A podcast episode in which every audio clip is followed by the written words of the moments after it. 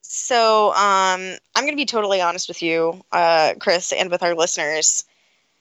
I only watched like 10 episodes of this show. That's about all I could do.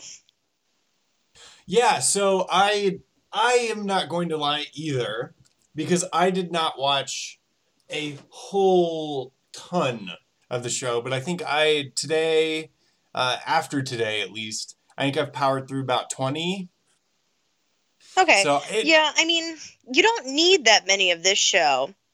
This Mm. show, which is Animaniacs. if if any of you feel gypped that we didn't watch the whole Oh. show, please let us know about that. I'm sure we will welcome any comment about how um, it really doesn't seep into your bones until episode 90. Yeah. Um, rather, we should say if you feel cheated or scammed. Oh, yes, better. Mhm, Yeah, if you yeah. feel scammed in any way, you were Mhm. tuning in because you expected a full six season assessment, This episode by episode breakdown.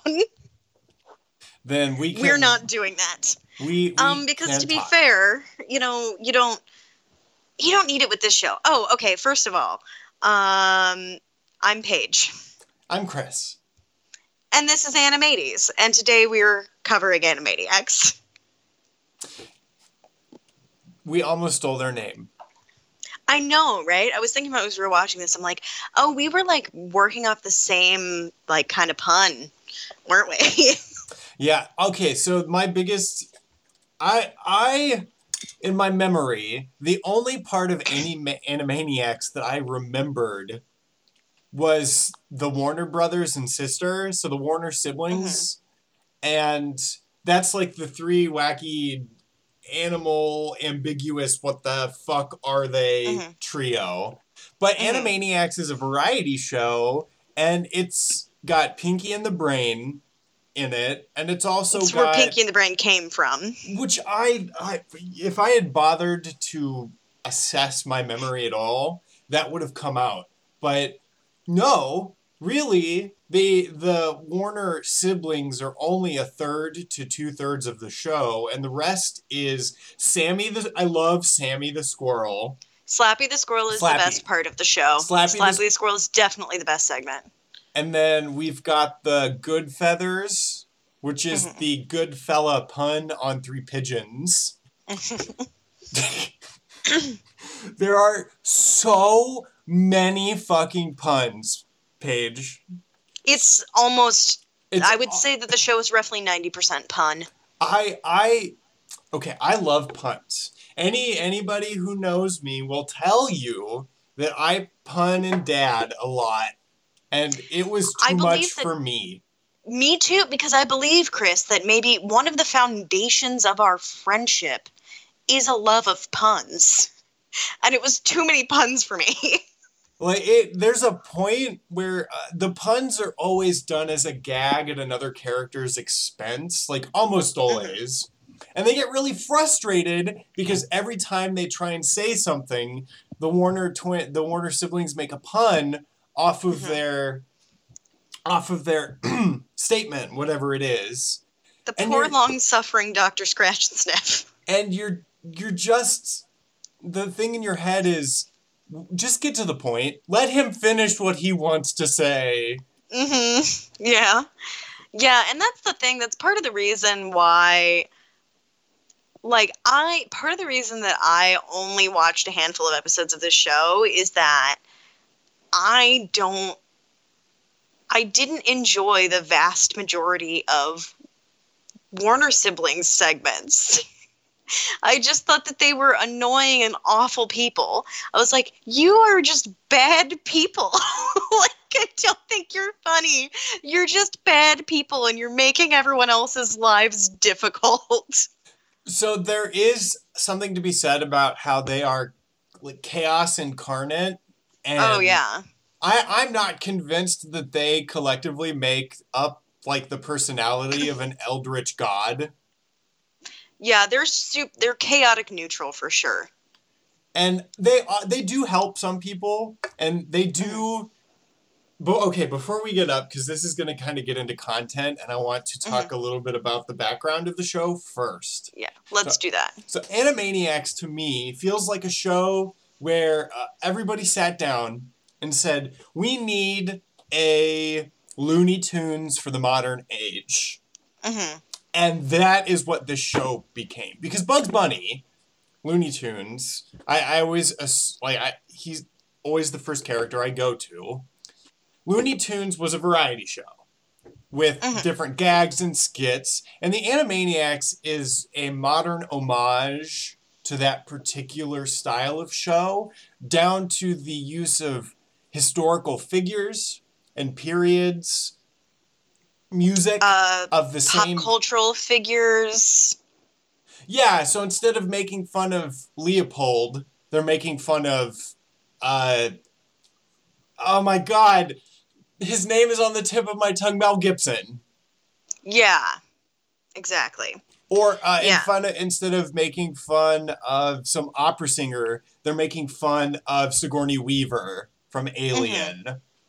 hmm Yeah, there's tons of like pretty, much every episode has celebrities, and it and it's important to note. I think also with this whole Looney Tunes homage, it's this is a Warner Brothers property. Even though it originally aired on Fox Kids, it was always a Warner Brothers property, which means that they had complete rights to reference any other Warner Brothers property without any issue.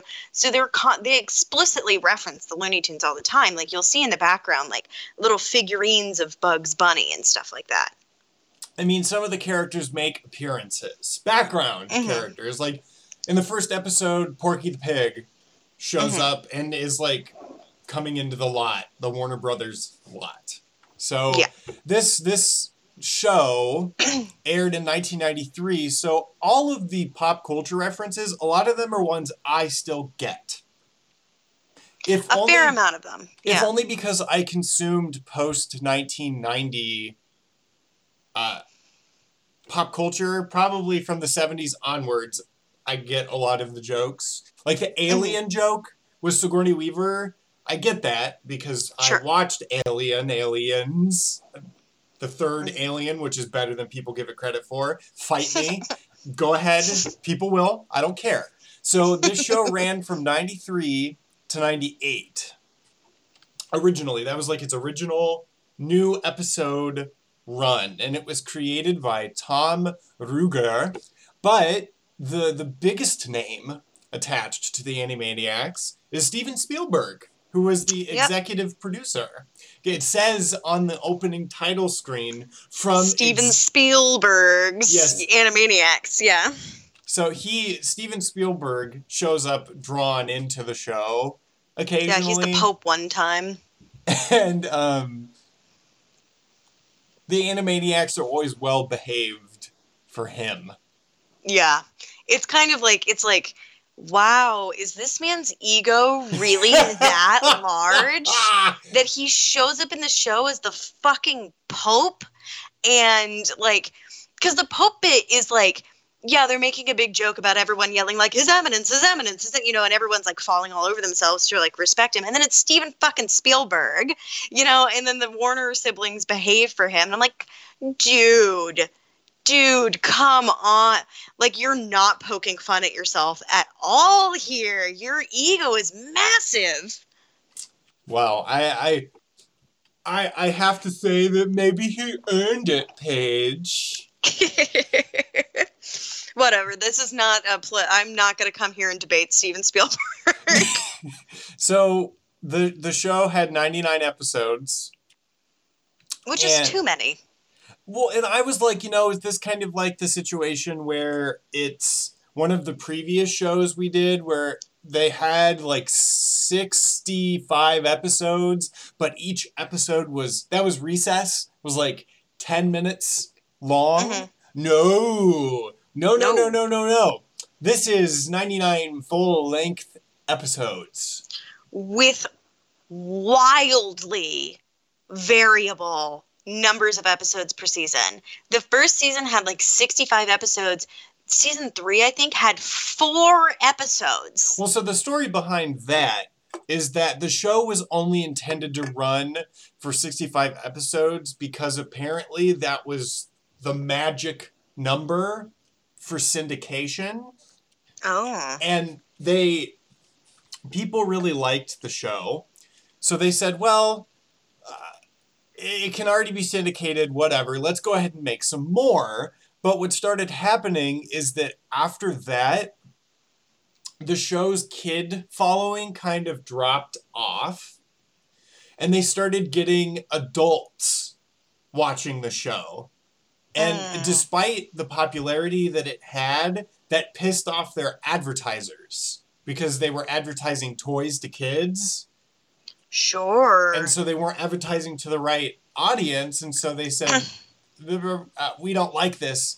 And eventually they just stopped ordering new episodes and used like junk storyboards and leftover scripts in order to, to make new episodes. And then it eventually was canceled. Yeah, okay. That makes sense to me. I mean, because the humor, as much as you can say, like, all cartoons are made by adults, so all cartoons contain adult content, whether it be humor, themes, etc. But, like, the humor of Animaniacs, even in these early, I watched really early episodes, I watched like the first 10 episodes, is aggressively adult there's like aggressively like the the con the amount of sexual humor in this show is like off the charts. Well, even just requiring like complex, like the the words used are probably an eighth, maybe even tenth grade vocabulary. They sing a lot of songs. They make a lot of pop culture references that kids aren't really gonna get. Like they reference Les Mis, hmm and and they're singing songs that are like homages to Les Mis songs, and you're like, well, kid's not gonna freaking know that. Yeah, there's an entire segment that's just a reference to Pirates of Penzance. Yeah, which which it's pretty great. Honestly, It is actually good. That segment's good. they they do Maria. Not oh my God, West Side Story. I was they sing the song Maria, but they Mhm. the the Good Feathers have a greaser or an outsiders slash West Side Story storyline, but Mhm. Um, or like the so one of the like few Warner siblings jokes that I actually liked is um, there's a moment where Dr. Scratch and sa- says, "I take umbrage with that," and Yakko says, "Oh, sure, take all the umbrage for yourself. Don't leave any for the rest of us." It's like a child does not understand why that's funny. Yeah, That's- you know, like that that- doesn't make any sense to a kid. that's from the first episode too. Is it? Yeah. Yeah, that's okay. the intro. The show has too many voices for me to list. none of them really jumped out. I'm sure that like some of them are very famous and very you know well known people, but none of them jumped out at me. It wasn't people that I recognize either because they're celebrities outside of the show or because I know of them from other shows. Well, okay, so the voice, one of the voices of the Good Feathers is the same guy from Home Alone. It's Marv. I've never seen Home Alone. Oh my! I have no desire to see Home Alone. Get out! I'm sorry. Actually, you know what? I'm not. I'm you not sorry be. for that. It is a hilarious movie. I prefer Macaulay Culkin's later work. Oh my god! My cat is looking at me with the disdain that I wish I could look at you with. okay, but um, so actually, it turns out a lot of the writers, I don't really know many of their names either, but a lot of them have their own Wikipedia pages, which you know says a little bit of something. Um, way more of the writers came from a sketch comedy background than came from an animation background. And it shows. It does. They thought of it as a sketch comedy show, um, you know, with variable length in segments. Um, most of the, like, a lot of them weren't stories. A lot of them were parodies or songs or this, that, and the other, um, which, like, has its charms. But regarding that specifically, one of the writers has been quoted as literally saying, We weren't really there to tell compelling stories, which is how he started off a quote about something that he thought was good about the writer's ri- uh, room of Animaniacs. And so when he says, We weren't. Uh, we weren't really there to tell compelling stories. I'm like, yeah, you don't need to fucking tell me that. it shows. Paige and I are obviously biased towards storytelling in cartoons. Yeah. For sure. For sure. And maybe that's just because, you know, in the 2000s and in this decade, we've had so many cartoons with really, really rich storytelling, which is a lot of what makes me love the genre. But, you know, I just, they're just, they're trying to be Looney Tunes rather than try and tell a story or have, you know, characters really with any kind of depth to them, even. And you just can't be, we already have Looney Tunes. You just can't be Looney Tunes, you know? I would, one, one thing that you could argue is that, uh, institutional racism aside, Looney Tunes had a lot of elegance Oh, it did. It. Some of the finest animation of all time. It holds up. Be, other than the super racist shit that's in Looney Tunes, um, which I really respect what WB does about it. They throw up a card that shows, you know, that this contains racism. Like, it's important to examine things in the context of their time and also not to pretend that they didn't happen, right? I respect that. Um, aside from that shit, Looney Tunes holds up really well. Eh, the I mean the music the music is good and the the drawing is good and and just there's there's an elegance to a lot of it. There's not a mm-hmm. lot of elegance to Roadrunner, but a lot of the Bugs Bunny stuff. But that's the that's the point. Uh, Wiley Coyote and the Roadrunner. The point is that there's not elegance to it. And the Animaniacs is just all that. It's all Roadrunner. Yeah. And, yeah. And and I feel like that fit the cartoon style of the time for sure, but it just isn't as mm-hmm. good. Yeah. It just doesn't hit the same buttons. Yeah, and that's like part of the reason that I kind of just was like, oh, all right, I don't really need to watch any more of this. I get it. Was because not only is there no storytelling, there's no plot, there's never you're never going to see an episode where you're like oh man like that plot was amazing or whatever there's the characters aren't compelling the characters are very rough sketches you know they're the char- and like i said you know that's one thing in looney tunes but um, i don't really need another looney tunes you know the, the characters don't have any depth to them at all. They're very rough sketches. They're very surface level. And I'm like, well, yeah, this is funny, but how many episodes do I want to watch of of this show, which is just a uh, to me a lesser version of the Looney Tunes when I could go watch either the Looney Tunes or something with compelling characters or compelling storytelling. There's it's hard I, I feel like it's hard to binge. And and that obviously Paige and I have to binge in order mm-hmm. to get through our schedule on time. And it's just not very good about that because I feel like this is true of any sketch comedy is they kind of bleed together mm-hmm. in a really like it's like um I don't know. There's some things that are very plot heavy that binging is easy because the plot changes and watching it evolve is great. Mm-hmm. And sketch comedy shows don't really evolve very no, quickly. absolutely not. Like even some of my favorites, like Key and Peele, they they are consistently good, but when you binge them, they all just sort of bleed together and there's not one episode where I'm like I was feeling great during this yeah. episode. I remember particular yeah. sketches, but the show just kind of I don't know it just doesn't feel like binging is a good way to watch sketch comedy. And so that's not necessarily Animaniacs' fault because they didn't have binge watching back yeah, then. it just didn't exist. You know, that's not it's not their fault. you know, that like we watch things differently now. Well, um, truthfully, they would have been put between different styles of cartoons. So oh yeah.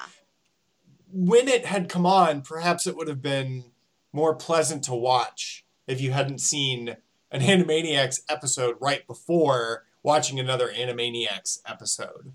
I'm trying to remember because I didn't really watch the WB that much, but I feel like it was between Tiny Toons and Freakazoid is where it was. Yes. So it- actually not really. It wasn't really between different styles of cartoons. well, I can do. I'll try and do a little bit more research in the future. Yeah, I mean that's hard to say because it could have been completely different. You know, like lo- networks like that, they will show things in different ways in different places. Like apparently Jeopardy is not on at 7 p.m. You know, everywhere in the country, um, and right before Wheel of Fortune everywhere, like it always was everywhere I ever lived. Um, so it could just be that where I lived, based on my really vague memory of a network I barely watched, it was on between those show those shows, and that wasn't the case other places. Yeah, they would have. They definitely would have had Freakazoid on there, but I I know that it, they might have had comic book shows or Yeah. other that were kind of story based a little bit. Yeah, So perhaps I this is s- just our fatigue of, Yeah. of binging. for sure, But for even sure. but even then, like we, I, I feel like it's important to do this style of show because these shows were nonetheless affecting kids. Mm, Um, and there there are some things in here that are good. For example, exposure to historical figures. Uh, you know, a little bit of information about them. Like you get to meet Picasso, you get to meet Michelangelo, who was a total bro. Um, which is the opposite of who Michelangelo was in real life. He was a giant queer. you get to meet like Albert Einstein.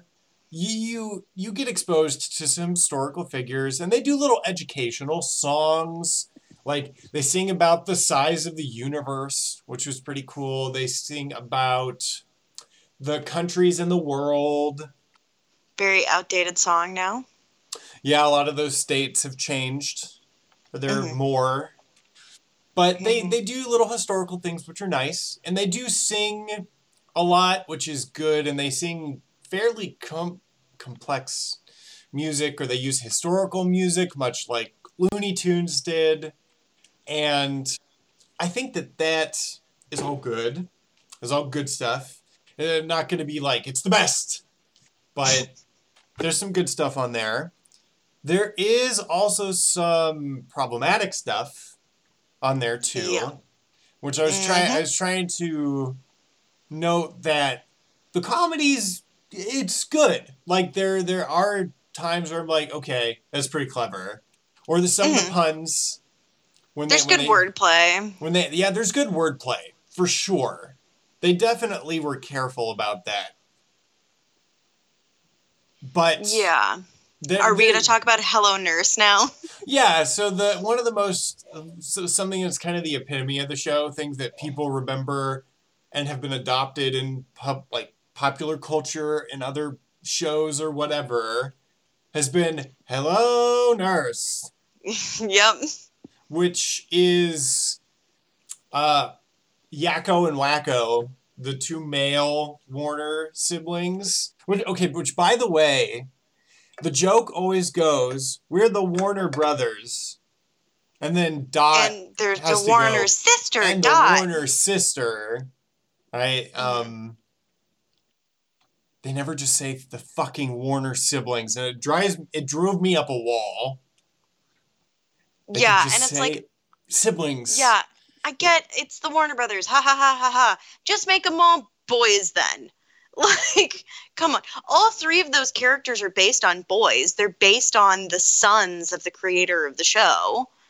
Um, which all three of them, like, they all have really distinct personalities. Also, Wakko sounds like Paul McCartney. Why is he Liverpudlian? Why does he have a Liverpudlian accent? For no reason at all. Because that because is the reason. Because Yeah. Also, what distinct like what distinguishes Wakko from Yakko is that Wakko is kind of dumber and he has a Liverpudlian accent. And what distinguishes Dot from them is that she's a girl and she's cute. She's a girl. That's like her character is just girl. Yeah, it's literally just girl. It's their like they, like of when asked to state something about her personality, she says that she's cute. Yeah, it's it's one of the others dressed in a dress. Their their style of comedy, but I'm a girl. Yeah. It's like she like will occasionally roll her eyes when they do the hello nurse bit or like when Mel Gibson is around like she wants to like fuck Mel Gibson, you know. Well, she'll she'll just be sexually aggressive towards a male. yeah, it's the same bit only it's you know Haha, girl. reversed. Yeah, basically. Yeah, but like So hello, hello nurse. nurse never speaks Yes, she does. barely. At least in the episodes I watched. She speaks more and more in her. She's not always a nurse. Um, Really. she was a general in an episode where Yakko takes over a kingdom. He's heir to a kingdom, and Anvilia, Oh god. and they make anvils. Um, but he is the king, and he gets into a war, and the Hello Nurse lady, and I don't have a name for her, so I have to call That's her. not her name. Everyone Hello- just refers to her as Hello Nurse. Even the Wikipedia page refers to the character as Hello Nurse. and she's she's a general who gives pretty sound advice that Yakko doesn't listen to. so Okay. um she she does speak, but it's sparse. Yeah. She is a um Bustly. she's a blonde bombshell. She's got like giant titties and like a waist the size of a toothpick and big red lips and blonde hair. she would have been you know. painted on the side of a World War II plane or Yeah. boat. For sure. For sure. Yeah, so I don't know. Yeah, that, you know, there's like gen- a lot of gender stuff in the show that I think is really problematic. Um Which I'm wondering how much to get into it because a lot of it is the same. Like a lot of it is of the same variety we've seen before. yeah, I mean, it's just like there's a lot of like there's not very many female characters in the show. The major female character in the show is like she doesn't have a personality at all. There's sexualization of women, and then the other female characters who do get to have a personality, they are like masculine. You a know, they're like what? I'm sorry. There's a nun. I, I Oh, is there? Yeah, and she's like stereotypical nun. Okay.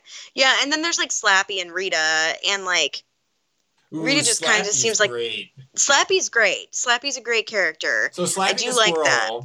is a retired actor. She used to be in a in a show like a Looney Tune style show, Mhm. and we follow her just doing ant. She's also an aunt to a little squirrel, Mhm. like a little squirrel boy, and we watch her walk around and be real like.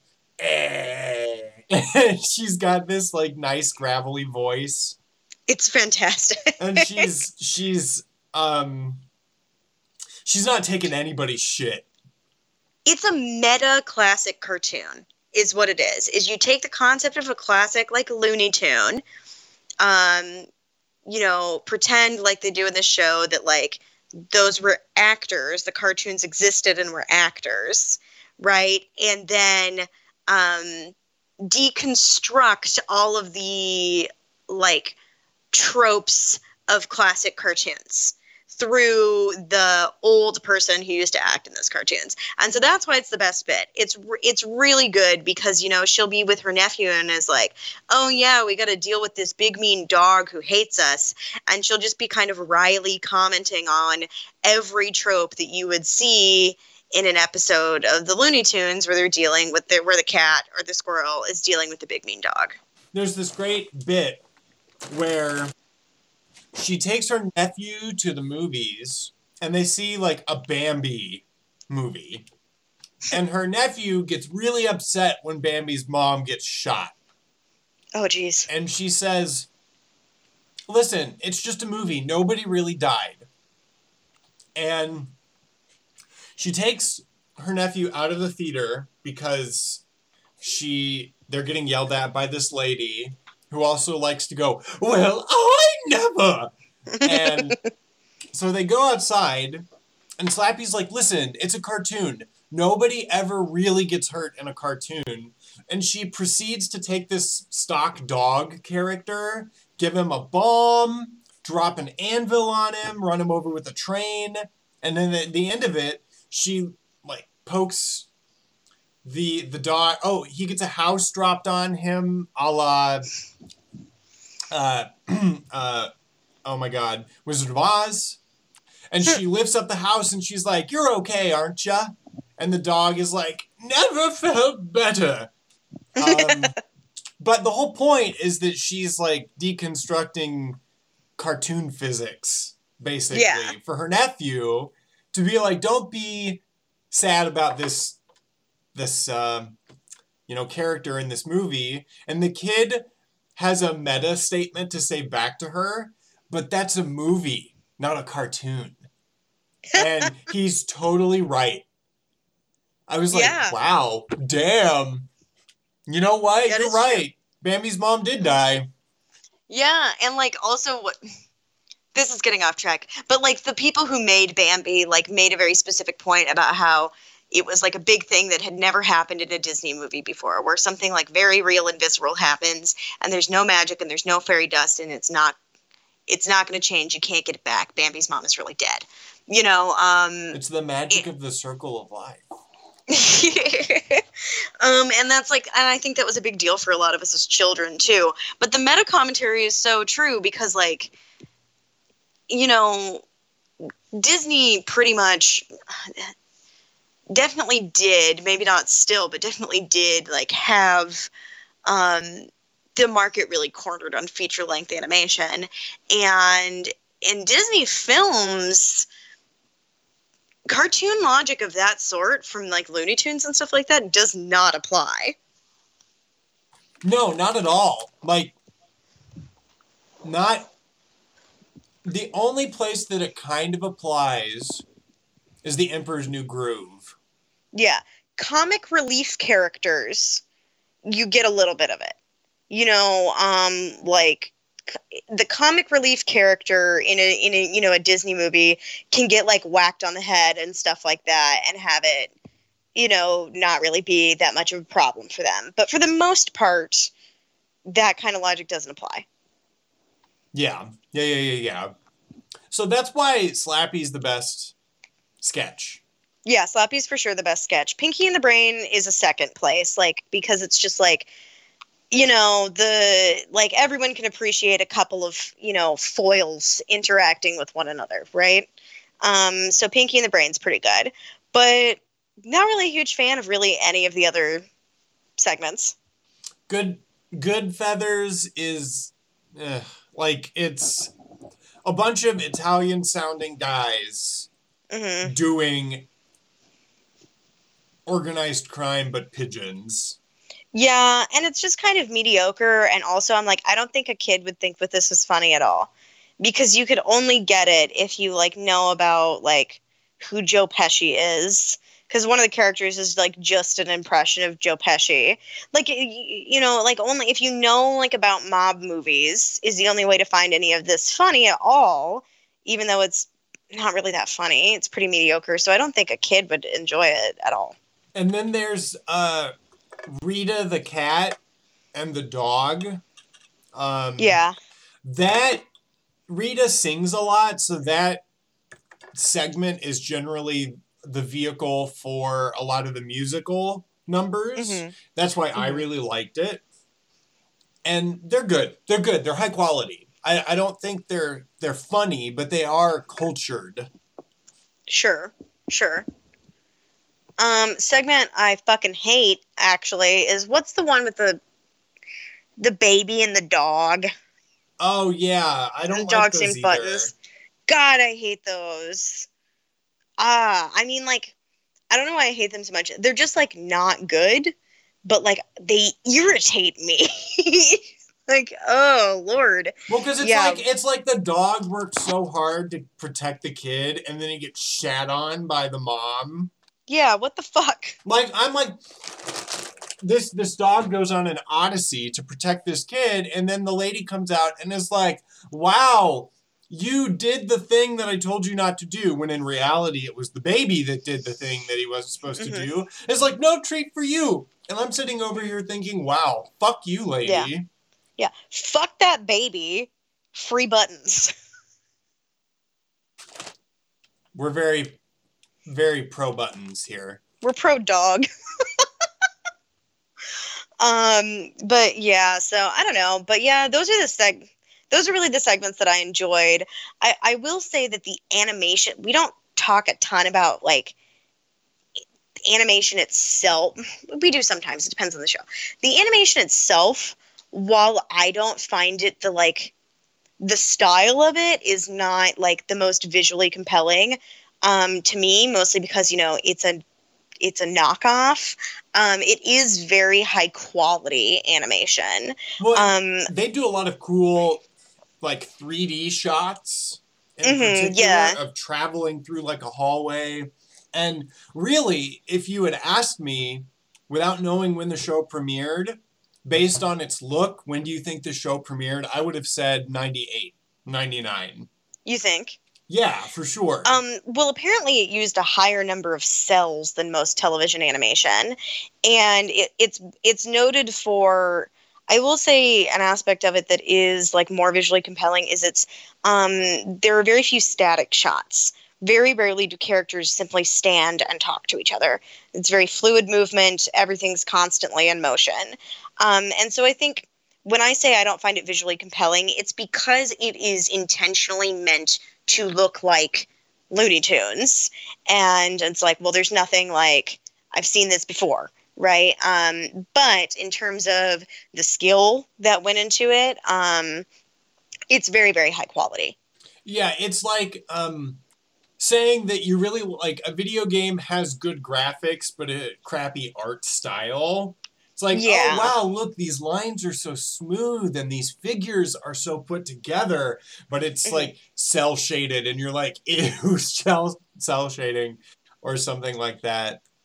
Um, Mhm. People are gonna get mad at me. I'm actually a huge fan of cel shading, but uh, Yeah, I was about to say, isn't that what Borderlands is like? Because Borderlands is Yes, fucking Yes, beautiful. and cel shading is often thought of as sort of a shortcut to make things look really good, but keep costs down because. Oh, okay.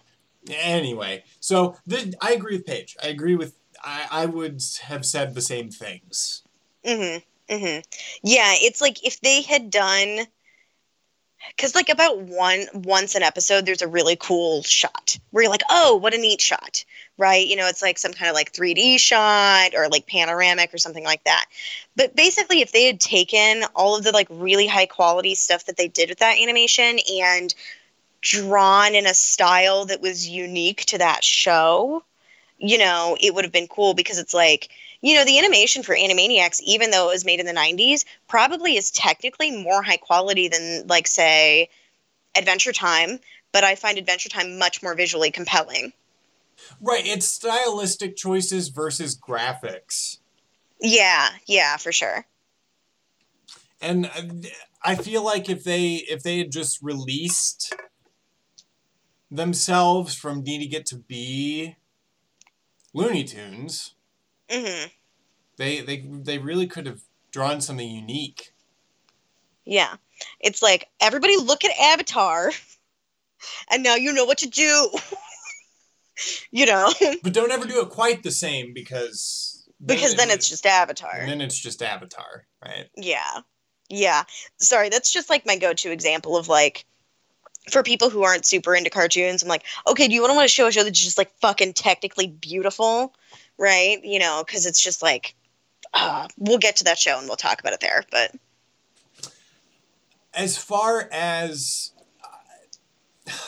I don't know how much there is to say politically I, yeah, I mean, I feel like there was, you know, because it's like also since I didn't watch that many episodes, it's been a little while since I watched them. But, uh, you know, I mean, I suppose if I wanted to like sit down and look at specific segments and find, you know, a specific segment that had a political message in it, um, I could. But I think that Animaniacs was trying really intentionally to be sort of apolitical, um, which I think is really reflective of the time period in the same way that, like, Doug's lack of political uh, content, I think, was reflective of the time period. Um, because when you look at Looney Tunes, they were, these movies were shown between like war newsreels and movies, you know, so they're super political often. Um, they're frequently, you know, in the sense like portraying like military conflicts, you know, you can find a ton of political Looney Tunes episodes. Whereas, you know, this show, it's made from 93 to 98. So the first, you know, uh, five years of my life, all during the Clinton administration. You know, it's, uh, it's, and before the Lewinsky scandal. The, more, um, the most political thing they do is Yakko tells some yaks while Clinton plays his sax. While Bill Clinton plays the sax, yeah. And that's like as political as they get. Yeah, and it's also like really telling about the time period, right? Um, because you know, for those of you who don't, I think everyone knows this, but for those of you who don't know, um, Clinton like famously went on Arsenio Hall and played the saxophone. Um, and it was one of the ways that he was like the cool president. You know, he played the saxophone. Um, but yeah, it's just it's very, you know, if you go episode by episode or if you go segment by segment, um, and really you would only really find it probably in segments with the Warner siblings and not one of the other segments with more specific formulas to them. You can find little things like, for example, in the Countries of the World song, uh, they list Taiwan, which is not a given. That is that is a political statement like to include Taiwan as a country in the countries of the world song is choosing a side politically. But then again, to not include it might be considered choosing a side also. Um, and it was the position of the United States at the time to recognize Taiwan, wasn't it? I don't remember. It's gone back and forth. Um, because there, no, it wasn't because we were still doing one China. I think we've done one China like since Nixon. Okay. So then, it, yeah, it would have been, and who knows? That could have been something where somebody's somebody who just gave them the list of countries decided to put it on there. Yeah, for sure. Unintentionally yeah. political. Yeah, and so you can find or like little episode where you know like their show has no respect for the field of psychology or psychiatry. Oh, and, well, and it's all it's all psychoanalysis. It's all mm-hmm. Freud. Yeah. Even in the 1990s, which at that point we're way past Freud, but culture cultural media definitely wasn't. Oh yeah, for sure. Um, so you can find that, but I think as for the most part, it's it's complete it's completely apolitical, um, which is e- even though so much of the comedy is directed at adults and even though at a certain part in making the show they know that it's mostly adults watching and they're playing into that there's still like no political content because it's being made in the 1990s strong economy cool guy president post Soviet Union, end of history, Francis Fukuyama is completely correct. I, I, you know, every time I hear end of history, I just in in my heart I laugh so hard. Even that, like even fucking Francis Fukuyama, this year Fukuyama was like, I was that was I was dumb wrong. and I was wrong. It's like cool. I still don't respect you, but oh my god.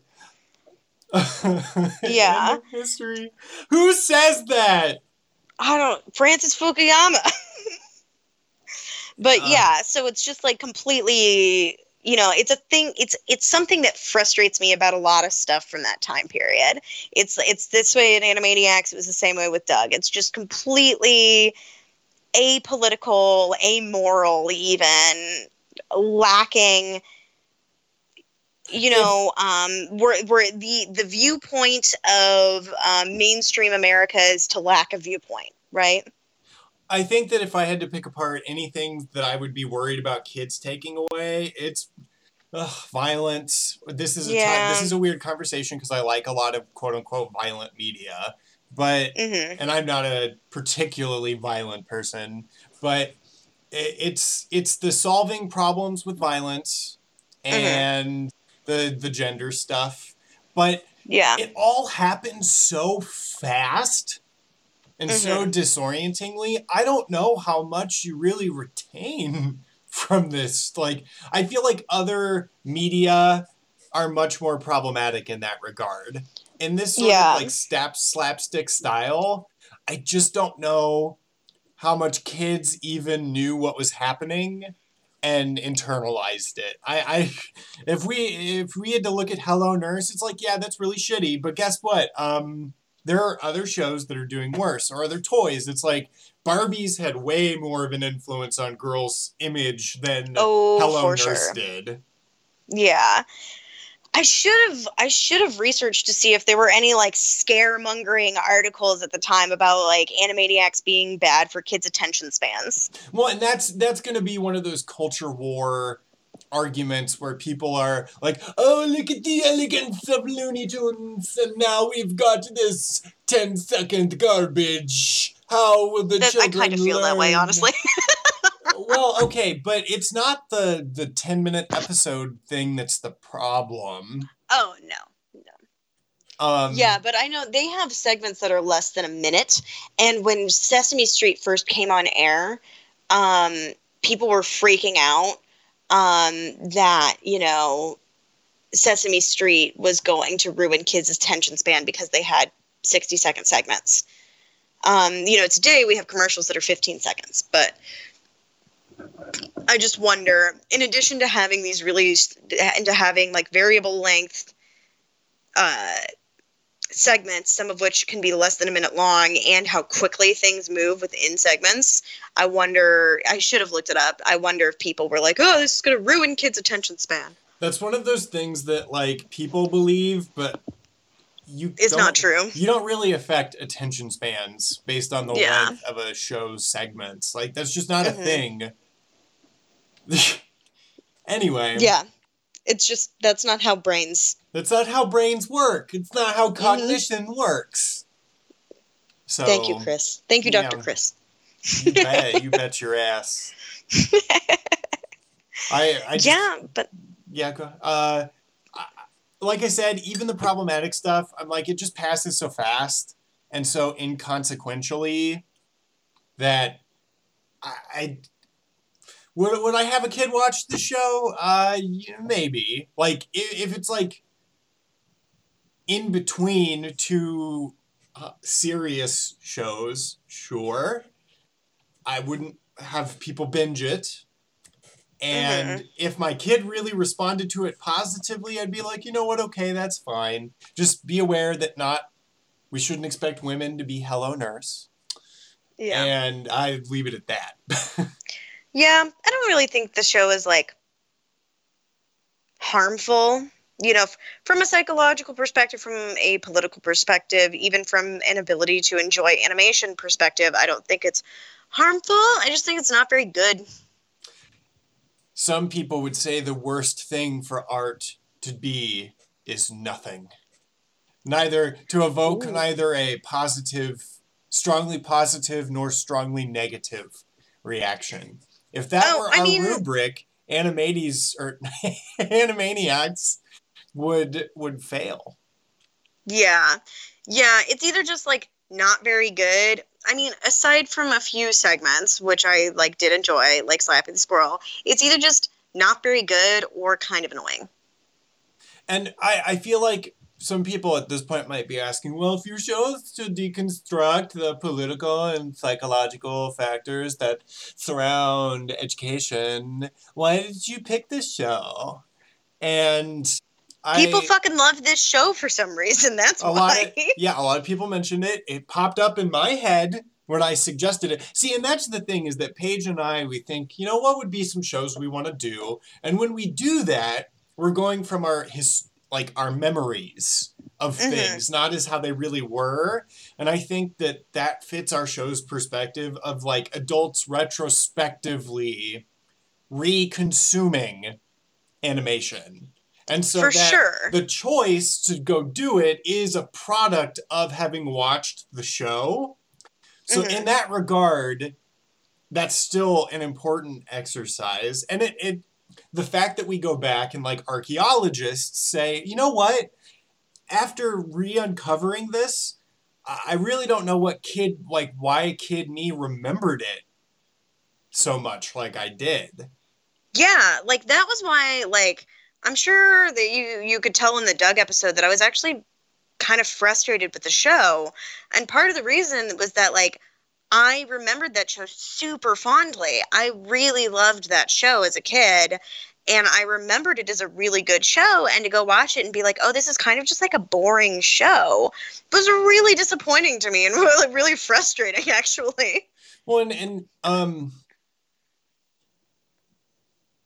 when we go back and watch the show kind of anew, granted, our perspectives have changed, and I feel like this will highlight a key factor, which is kids watch cartoons differently than adults do, even um, Yes. understanding content aside. So, for example, as an adult, when you watch animation, you you by now we're sort of used to animation being everywhere. Mhm. But as a kid, you that was less pervasive. Or you had life experience still ready to be opened to you. And so cartoons were novel just by being what they were. And that adds enjoyment and it adds stuff that as adults doesn't satisfy the same way. Or we're looking for different things. Content didn't matter as much.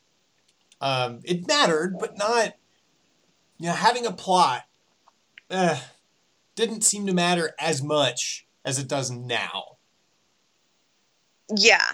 Or it's like I don't know, as a kid, maybe there were times where I viscerally felt something, but I don't think I as a kid or any child I've ever known really has thoughts about like the animation style of a cartoon. You know? Oh Like- no, it's very simple psychological like or dislike. It's that's, Yeah. that's about as complicated as it has to be. Yeah, pretty much it's like I had no problem with the fact that my mom didn't want me to watch Ed, Ed, Ed and Eddy because I thought it looked yucky. I didn't like the way that it looked, and so I didn't want to watch it. You know, um, but like there, or for example, a few months ago, I got really hyped because Totally Spies was on Netflix now, and I remember Yeah. really liking Totally Spies.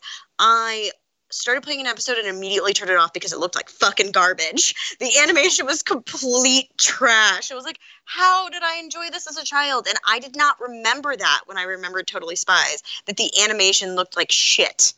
You Well, know, I- because it doesn't matter to a child. Yeah, I feel like as a kid you you can bypass the quality and just enjoy the aesthetic.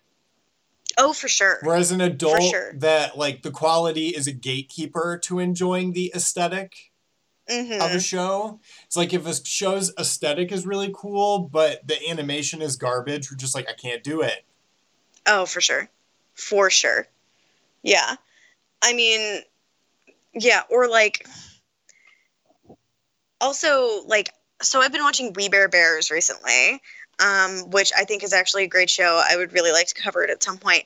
But the animation itself is a huge part of my enjoyment of the show because like the bears are so blobby. They're so round and I just can't deal with it. I don't know why. It's it just just affects me so much the way that the bears are animated. I the show has great content, but I don't think I would enjoy it as much if the bears were animated differently from how they are. Yeah. So I in, in this regard, even though we go back and we're like, well, Animaniacs doesn't really have that much psychological or political content to digest. And you might Mhm. say, viewer, well, what did you expect? I would have said, you know what, I didn't really expect a whole lot out of it, but I am kind of Mhm. still nonetheless surprised that there's not a lot for us to go on, but that was an exercise. We can now say definitively that we are looking at all animation, not just the animation that we liked or that we believe is good fodder. I feel like Mhm. that, I don't know. I would like to do a retrospective on uh, most animation, not just the stars or the Grady's, like the Mhm. greats, or the things that are going to make for completely super dynamic discussions. But they don't have to be long. But I do still want to give them their their shake, their fair shake, For so sure. to speak. Absolutely. Like, of course, I do want to watch shows that are really excellent and that are fodder for really dynamic discussion. But, you know, I mean, that also, a lot of that has to do with taste. You know, there might be shows that other people are interested to hear our take on that we end up, like, not having a lot to say about, you know, but that doesn't mean that we just, like, should ignore those other shows that other people find something in and enjoy. And you know, maybe if we get to a show that you really enjoy and you really think that there's a lot of content to, and our discussion of it is that we don't think that there's very much to it, or that we don't like it, or that we don't have a lot to say, you know, you can email, you can use, can email us, you can hit us up on Facebook or Twitter and let us know. Like, please don't be mean, but just let us know. Like, well, I actually think that. um you know, I don't agree with your perspective, and here's what I think is actually, you know, really rich about this show. If somebody goes back and watches it and comes at us with a bunch of this stuff, I would be very happy. Yeah, I would be really interested to hear it for sure. So that's your your charge, viewer. This episode has homework. Oh, I'm sure we're gonna have episodes with homework. Oh, Maybe. certainly. Uh, we're looking at you, Steven Universe. Hiatus is over in a week. Oh God. Anyway, before we get too far into that, Paige and I are like, "Oh my god, I need a room. I need a room." Steven Universe is back. Everybody, Um, leave me alone. I'm watching Steven Universe. They're not doing bombs. They're doing weekly releases. What the fuck? Yep, that's everybody's reaction. And I didn't know that this was happening. one episode a week. What's going on? Uh, uh, Sugar has Sugar has done something. I don't know. Uh, when's the movie happening? Someday. That's all. That's the only date I will accept. Someday. Uh, they were advertising the movie during the summer. Yeah. Well, they're gonna drop the movie in four parts, each three months apart. That's not a movie. That's just episodes. Nope. Nope. Nope. nope. That's how they're gonna do it. Calling it right now. Ugh. Future, future us. Please tell us how it went. Yeah, for sure. For sure. oh God. Okay, but yeah, that's I don't have. that's all I have to say about Animaniacs, honestly. Me too. Me too. I'm I'm tapped out. Yeah, I don't know if you want to like watch the Looney Tunes, but not as good. Like Animaniacs is where you should go for that. If you just want to watch it to prove us wrong, please be our guests. Yeah, for sure. Like we said, we're willing to hear it. Um, but yeah, that's all we really got. Uh, as always, I've been Paige. I've been Chris. And this has been Animates. Uh, make sure to follow us on Twitter at Animates, like our Facebook page, Animates Podcast. You can shoot us an email, animates at gmail.com with the numeral 8 instead of the letters. Uh, and please, as always, subscribe and review the podcast. It really helps other people find it. Thanks for listening.